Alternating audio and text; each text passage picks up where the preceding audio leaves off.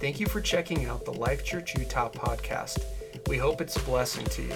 If you'd like to give to Life Church, you can do so by texting the word LC Give to 43506. And now, a message from one of our pastors. The danger of familiarity.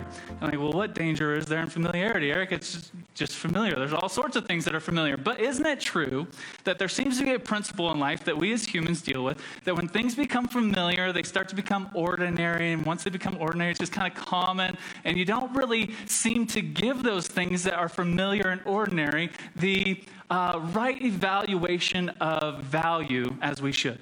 That, they, that we don't see them as truly valuable anymore because they've become ordinary and common.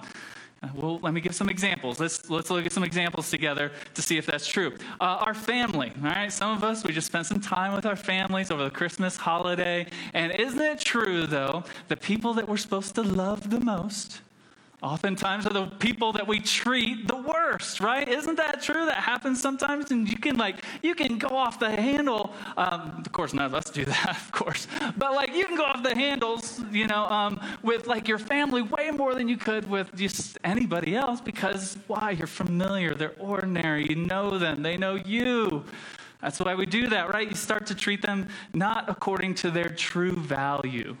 Uh, maybe your friends Maybe you had a best friend at one point, you were close, you were clicking, you would spend a lot of time, you, you'd talk to each other, you'd make time for, to hang out or to do things together, right? You'd do that. But what happened after a while? Your relationship became familiar and you started to not pursue that person or pursue that friendship in the same way that you did before because they, it was just familiar and ordinary. Um, so how about some of us with our cars or with our house, right? We do that sometimes. When you first got that car, maybe it wasn't new, um, brand new, but it was new to you, right? And uh, uh, you, you, you babied it, you waxed it, you vacuumed it out. It was all nice and clean. Somebody gets in, they spill a little bit of coffee, and you flip out. You're like, hey, what are you doing? Put in the cup holder. Drink. Actually, you know what? Drink that, and then you can get in the car, right? And you're, you're parking in the back of the parking lot. Somebody crosses over, it gets a little bit too close to the line. You're like, what is going on? This person doesn't know how to drive, you know, um, and you're washing it every other day. I mean, you were careful with it, but after a couple of years, maybe a year, two, you start to become familiar and it's got a scratch here, scratch there, and now you're just like, ah, who cares? You know, and then people get in, they're like, is there a floor beneath all these cups somewhere? You know, it's like gross. Or your house, you know, people, it used to be you got that house, you know, you first moved in, people walk in, you're like, take your shoes off. What are you doing? No, no, no. Take your shoes off. Um, we eat in the kitchen. We don't eat in here in the living room. we don't eat over the carpet. Why would you do that? Why would you even think about that? But then a couple years pass, right? You're in the living room eating spaghetti. Drop that meatball. Uh, no big deal. I'll get it later. Oh well. You know, you just go about your day. Well, maybe, maybe it's not that bad, but maybe that's just me. I don't know. You spill the meatball. It's like ah, no big deal. Um, but it becomes familiar, ordinary, and we start to treat it as such and common. Know, here, check this one out. Isn't it true that we, some of us, maybe we've been around church for a while, we start to do the same thing with the things of God, don't we? Start to treat the things of God as ordinary and common. At one point, it was special. You pursued it. Was it was uh, there was something unique about it, but then it became familiar and ordinary. And now we just go through the motions. A lot of times with our approach to the things of God, we come in and we go, "Oh, it's."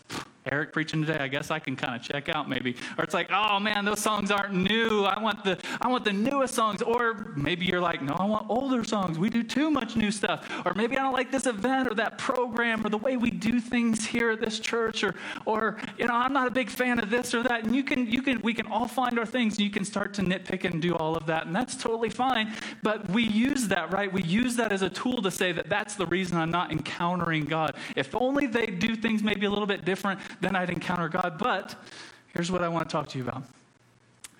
Maybe it has less to do with a program or the way we do things. Maybe it has more to do with our approach to the things of God. Maybe it has more to do with our perspective, the way we even come in the door, the way we even, before anything happens, the way we approach the things of God. Maybe it has more to do with that. Because, I mean, think about it. Is one's experience with God really dependent? Is it really dependent upon a style of a communicator? Is it really dependent upon how relevant the music is? as long as it's God honoring, right? And I'm not trying to make excuses for bad music and bad preachers. I'm just trying to say, is it really dependent upon that? Is it really dependent upon like the way this program works as opposed to another one? Or does it really have more to do with whether or not we approach the things of God from a position of judgment and going, mm, impress, impress me. Come on, preacher man, do your job. Let's see if you're good. Or come on, music, I'm not going to worship unless the music's good. Or, uh, or I'm not going to, you know, do participate in that event because I didn't like the way it went last year, or whatever it is. Maybe we approach things from a seat of judgment rather than from a seat of faith. And that makes all the difference. Let's, let's look at some scripture together here in Luke chapter 4, verse 14 through 30. And here's what I hope that we'll be able to see. I hope that we're able to see and explore together in this passage um, how we might not be like the people of Nazareth, that we might be able to approach the things of God uh, from uh, a from a place of faith rather than judgment. So, like I said, Luke chapter 4, verses 14 through 30. And it's a little bit of a story, but this is what I love about the Gospels and the narrative. You can picture it, you can see the, the, the uh, events taking place in your mind, and, and, and, you can really relate to it. I think that it, it's really just wonderful. So, try to do that as we read through it. Visualize this happening. Then Jesus returned to Galilee, filled with the Holy Spirit's power. Reports about him spread quickly through the whole region. He taught regularly in their synagogues and was praised by everyone. Sounds like a pretty great start to ministry to me. When he came to the village of Nazareth, which was his boyhood home, he went on he went as usual to the synagogue on the Sabbath and stood up to read the scriptures. The scroll of Isaiah the prophet was handed to him. He unrolled the scroll and found the place where this was written The Spirit of the Lord is upon me, for he has anointed me to bring good news to the poor. He has sent me to proclaim that captives will be released, that the blind will see, that the oppressed will be set free, and that the time of the Lord's favor has come. He rolled up the scroll, handed it back to the attendant, and sat down. All eyes in the synagogue looked at him intently. Then he began to speak to them. The scripture you just heard has been fulfilled this very day. It's quite the claim. Um, if you know anything about like conversations about uh, the historicity of who Jesus was and that sort of thing, a lot of people might say, "Oh, Jesus didn't really know what he was claiming. He never um, explicitly made claims about himself as being sent from God or being God, being God's son." This is one of these uh, places where you don't get to say that. He's made explicit claim. He's either uh, you can't just say he's a good teacher if this isn't true because this would make him a liar if this isn't true. He really is who he said he was, or he's not. And I, we believe that he is who he said he was. And so he makes quite the claim that this scripture was about him. He rolls up the scroll, um, handed it back to the attendant. Excuse me if I've lost my place. Where are we at here? He rolled up the scroll, handed it back to the attendant, and sat down. All the eyes in the synagogue looked at him intently, and he began to speak to them. The scripture you've heard this very day has been fulfilled. Everyone spoke well of him and was amazed by the gracious words that came from his lips. How can this be? They asked. Isn't this Joseph's son? Remember that part? That's kind of a key phrase. Then he said, You will undoubtedly quote me this proverb Physician, heal yourself, meaning do miracles here in your hometown like those you did in Capernaum. Now, this is the NLT translation. Another translation says, Do the miracles we heard that you did in Capernaum. Not that you did do, that we heard you did, which I think um, demonstrates the heart of these people a little bit more clearly. Certainly there, certainly there were many needy widows in Israel in Elijah's time when the heavens were closed for three and a half years and a severe famine devastated the land. Yet Elijah was not sent to any of them. He was sent instead instead to a foreigner, a widow, Zarephath, in the land of Sidon. And many in Israel had leprosy in the time of Elisha, the prophet Elisha. But the only one healed was Naaman, a Syrian. When they heard this, the people in the synagogue were furious. Jumping up, they mobbed him and forced him to the edge of the hill on which the town was built, and they intended to push him over the cliff, but he passed right through the crowd and went on his way. Can you imagine what that might have looked like? I don't know what Jesus did, but something miraculous and wonderful took place. We're not going to have time to talk to that, about that and explore it, but What we will do is try to break this up into three different sections. Three different sections today that hopefully will inform us about our approach to God. That hopefully, as we leave from this message today, we'll approach the things of God in a little bit different manner. So, the first section, first section, verses 18 through 19, says this the, the who and the what. That's what I'll entitle that section the who and the what. Who did Jesus come for, and what did he come to do for them? And he tells us clearly as he gets that, that scroll of Isaiah, and he says that this scripture is about me. Today, this scripture has been fulfilled in your hearing. Well, what is it that was fulfilled? What was fulfilled was that he says that I've been anointed, the Holy Spirit is upon me, and I've been anointed to do what for who? To preach good news to the poor which is to say that he came for those who need great provision of something, provision that they weren't going to be able to do on their own. This is who he came for, to proclaim good news to the poor. Well, what else did he come to say? To bring freedom to the prisoner to say that, this, that, that, there are those who are in need of a debt being released over them, that they're in debt in some way, and I'm going to bring freedom from that debt to them. Maybe a message that he says is about him, he goes, is sight for the blind. Maybe not just physical blindness, but people who spiritually need to see things as they really are. That I need someone to intervene, otherwise, I'm not going to see things as they are. And the fourth one is to bring release to the oppressed, meaning that there are those who need a weight carried for them. Now, what's interesting about all of these is they, ha- they all have in common. They all have in common that they are in great need and that that need is not going to be fulfilled by them working or trying harder. They need someone to come and do something for them. They're in great need of someone doing something. And this is the experience of all of us, if we think about it, if we're honest. Do we not live in a broken world? Do we not all experience things in ourselves, even that things aren't as they should be, that we're not as we should be? I mean, I'd like to say that I have it all together, but I know my own heart and you know yours, right? We're broken. Something's messed up in there. And so here's the experience that we all have living in this world, and it bears its weight upon us, giving us the experience of being poor, even if you're rich. That we are given the experience of being poor, even if you're rich of being a prisoner, even if you've never been to jail, of being blind, even if you have 20 20 vision, of being oppressed, even if you have every reason in the world to be happy. Isn't this true? Isn't this our experience? And this is the experience of a broken world, and this is who Jesus came for with, were these people. And here's where we go next is that we'll either acknowledge our position there or we won't. We'll either acknowledge our position and that going that, yes, this is my position. This is where I, I need someone to intervene and, and to do something for me that I couldn't do on my own. I'm spiritually blind. I'm oppressed. I'm a prisoner, even though I've never been to jail. I've, I've experienced that. But isn't it also true that freedom, sight, means nothing if you think you have sight? It means nothing if you think that you're free already. It means nothing to you if you don't think that you're oppressed at all. It means nothing if you don't think you're poor already. So Jesus didn't come for everyone, He came for those who are poor, oppressed, prisoner. You're like, well, Eric, that's not me. Yes, it is. It's all of us. But you'll recognize your position there or not.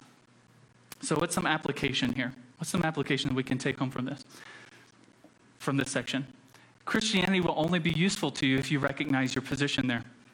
It will only be useful to you. It, you. You will only find what you are looking for. You only get in right relationship with God if you acknowledge your position of great need. As long as you are trying to achieve on your own and going, I will work, I can do it, I'll, I'll be superior to others, and, and then God will be pleased somehow. No. On your worst day, what makes you think that you can measure up, or on your best day, what makes you think that you can measure up to God's holy standard, right? So we need someone to intervene, but it will only be useful to you when you finally come to acknowledge your position there. I was reminded of a, another spot in the scriptures in Luke chapter 16 where Jesus tells us this parable about the rich man and Lazarus.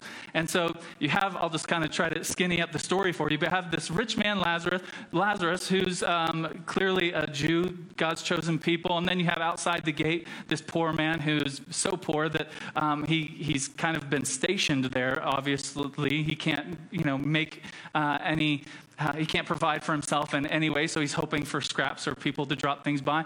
But that's not the point. The point is this: is that they both pass away, and then uh, the poor man goes to Abraham's side, which is uh, a way of saying that he's gone to heaven, and then uh, the rich man goes to hell.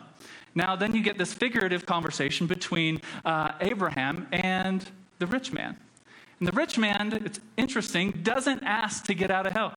If you're ever wondering, man, people who go to hell, are they going to be, um, surely once they're there, they won't want to be there? No, I don't think that's the case at all, actually. The rich man never asks to get out. He only asks for relief from the pain and for Lazarus, the guy who used to sit outside his gate, to do something about it. And so, what do we see here? What do we see is that the rich man thought that he was, because he was rich, that he was spiritually rich. But the poor man, because he was poor, knew he was spiritually poor. And then once they enter into eternity, we see the different experiences of them both. And the poor man who knew he was poor spiritually is the one who makes it to heaven. This is my point to you. The people who make it are the people who recognize their need for a Savior to intervene, that I'm poor and broken and I'm not going to make it on my own. Any amount of religious works or giving money or attending church is not going to make me right with God. I need Jesus to stand in my place for me. And this is what what Jesus is demonstrating for them. All right, so what's the next the next spot here, this next section is how the how the people of Nazareth mi- missed it. How the people of Nazareth missed it. See, he came to reveal himself, he shows them, but then they reveal to Jesus what sort of person they are, whether or not they were the people who recognized their need or if they were the people who thought they had no need for him. See, they spoke well of him. They were amazed at his words. They were, wow, you're blowing us away. Wow, quite the communicator. But then they say this, but then they say, isn't, isn't that Joseph's son? Yeah, we know who you are. We know your dad. We know your brothers. We watched you grow up. What do you think you're doing, man?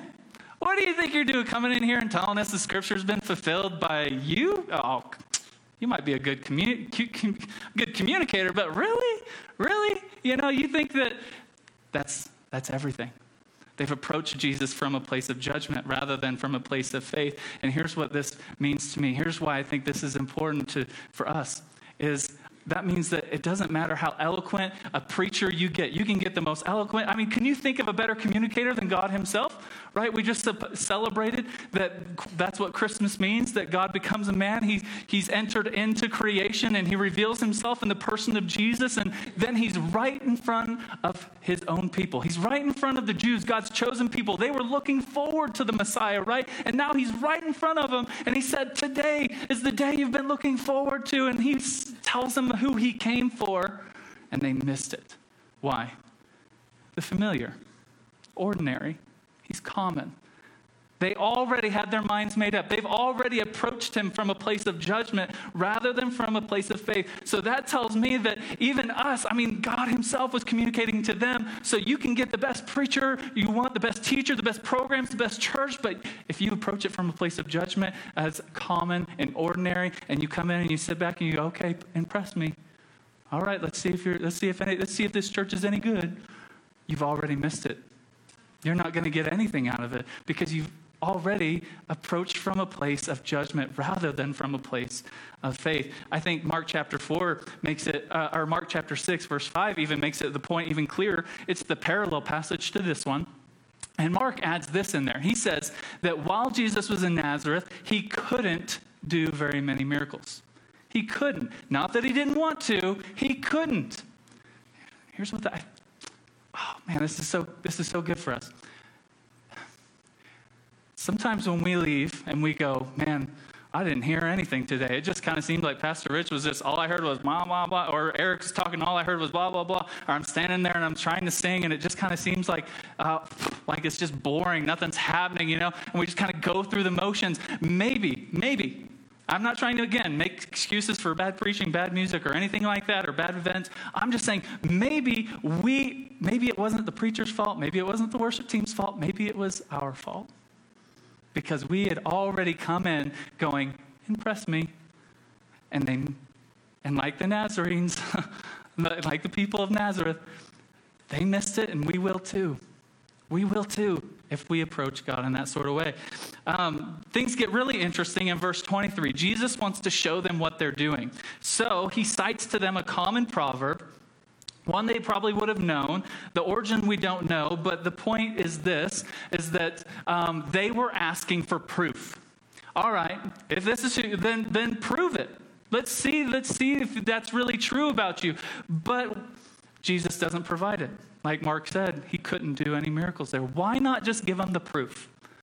Why not just give them the proof? A lot of times when I'm talking to young people, they, they say something like, Well, why doesn't God just write it in the sky for me? Here, I'm here, and I want a relationship with you. Why, why doesn't He just make it more clear? And He did.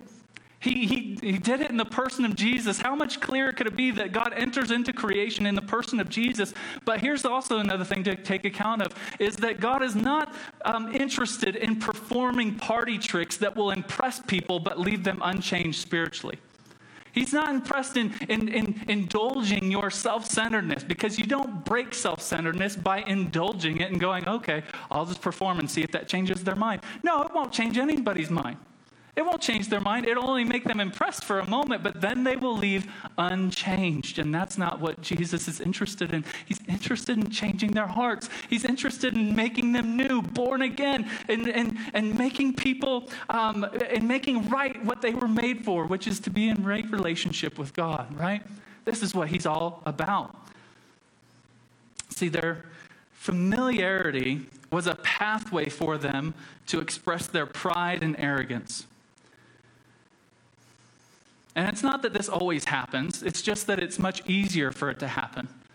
Because anytime we become familiar and something becomes ordinary and common, it's also easier for us to feel superior to that person. So if you become, um, if you're uh, spouse or whoever it is just becomes common and ordinary to you, it's so much easier than to feel superior to that person. I'm not saying that's always the case, but this was a pathway for them to express their pride. And that's why Jesus says no prophet is accepted in his hometown.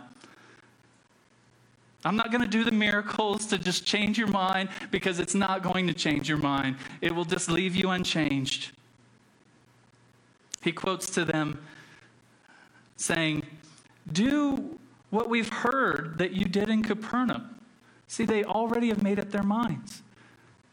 Before he's done anything, okay, do, do, do what we heard you did, not what you did do. That might have made all the difference if they're going, yeah, we know that he's done miracles in Capernaum, and so we want those same miracles here. We want to see him do the same in us. But no, they're going, let's see. Do what we've heard you do. Did. Now, here's some application. Here's some application for us. Jesus, or God will only be obligated to do more miracles only if it would lead more people to, to personal relationship with himself. But we see in the life of, of Jesus and in his ministry that that's just not the case. That there were all sorts of people who saw him do the miraculous and do the wonderful and heard his teaching and preaching, but then they go, oh, this is too hard. And they walked away from him. And if that's going to happen to Jesus, of course it will happen here. And so we can't say God is obligated to do the miraculous for me. He would only do that if, if, if it were going to bring about faith in people. And we saw from his ministry that just mere miracles doesn't. That's not what changes someone's heart. And how often do we maybe approach the things of God in this way? People say, Well, how was the worship today? And, uh, uh, and that's okay and fine to say. I think I've said these phrases myself, which is why I wrote them down. I've said them too. Um, how was the worship today? The question isn't how was the worship, the question is, Did you worship today? Right? Not whether or not, mm, was it good enough for me to worship? It's did you? How was the word? How was the preaching today? I've said that very same phrase myself. But the question isn't how was the preaching? It was, did you get everything you could? Were you hungry as you could to get everything out of God's word when it was presented to you? That's the question, right? We hear things about like an, uh, an encounter service and we go, oh man, I hate those things. Oh, they're so terrible. They're boring or whatever. Oh, man, we're just going to come together and we're going to pray. I ain't, got, I ain't got time for that. But you see, you've already made up your mind. You've already approached the things of God with a, from a position of judgment rather than from a position of faith. And so, even if I do twist your arm into coming, that wouldn't do you any good because you're going to be here and you're going to miss out on everything anyway. And I'm not just saying you, this is for me too. Actually, I was sitting here during uh, worship in the first service and actually during here before second service. Uh, during worship, we're all praising God together. And what, while, while you guys are singing the songs, I'm sitting here going, God, please help me don't let me screw this up. Please help me, help me, help me, help me, help me. You know, uh, you know, I don't get to do this as often as ever, but as, as Pastor Rich, and so little, I, I, get a little nervous, get the butterflies and that sort of thing. And I'm going, God, I just want your words to be communicated, not mine. You, you do your thing.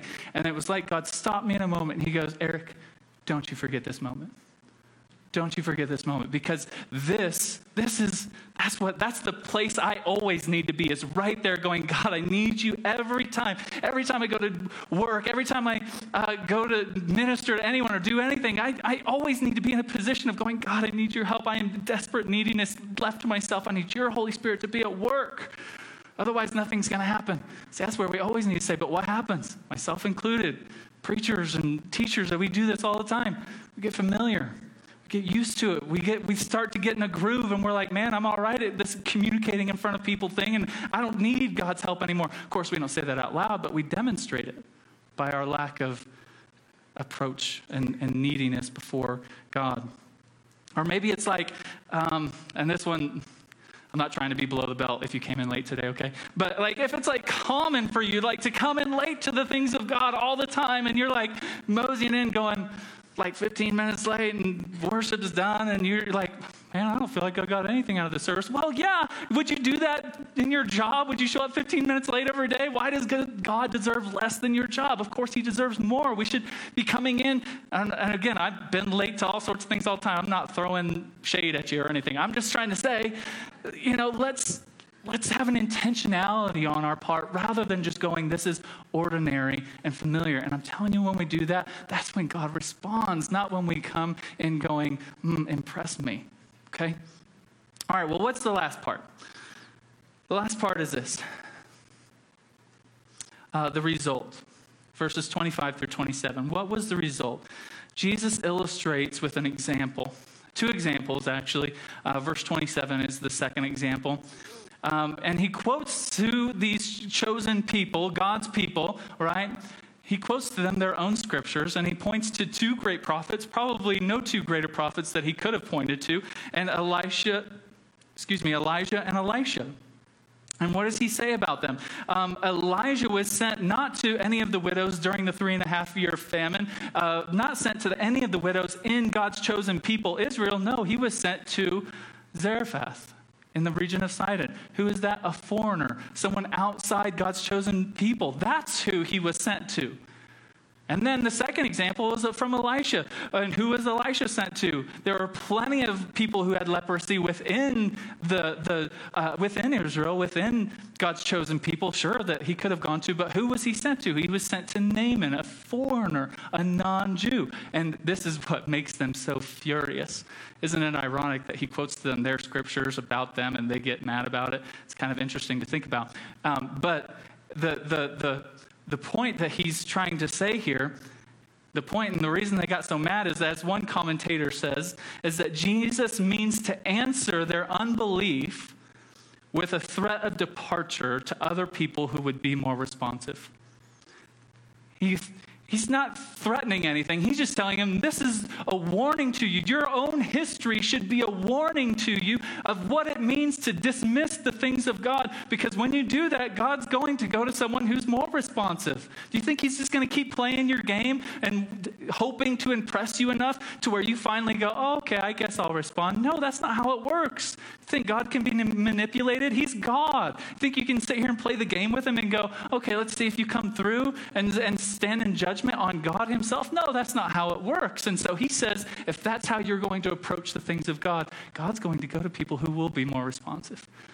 Man, what a stern but such helpful warning to us because I don't ever want to be the person who gets so familiar with the things of God that I just begin to go through the motions. And then before I know it, I'm wondering where God's at. And He's going, It was your bad. I left to go to someone else that was more responsive because you were just playing a game. You were just treating me as common and ordinary rather than something special and spectacular. What is some application on this point? I think that we could say this that the more familiar and ordinary someone comes to us, uh, becomes to us, and God for that matter, the more familiar and ordinary he becomes, the more likely one is to miss out on what he's up to. I think that that could be true. And so I'll go invite the worship team out at this point as we begin to close. The second point of application I think that we can draw from this is that truth has, can either have a hardening effect on us or a softening effect on us. You may maybe you've seen this illustration before, but you could take two elements like clay and butter, and they're both, when they're cool, are kind of, you know, um, somewhat pliable, but not really. But as soon as you apply heat, instantly they have two different responses to the same to the same heat. Two different responses to the same heat and the same is true for us that we can have two different responses to the same truth that when it's presented to us, you can either become hard like clay, that when, it, when the sun hits, it becomes cracks and it breaks apart, or you be, can become like butter, which is becomes more pliable and movable, and, and it goes where it's supposed to and does what it's supposed to do. You can either you can have one of those two responses. Which one will you be? The people of Nazareth had a response of hardness. So, what did Jesus do? He goes and he preaches to the Gentiles, and tons of people who recognize their neediness respond to him and come to follow him and come to know him. Tons of other people who grow hard only wanted no- they wanted nothing to do with Jesus once they became hard to the truth. You have these two sides. So, which one are you? You're like, well, Eric, how do I know? How do I know which one?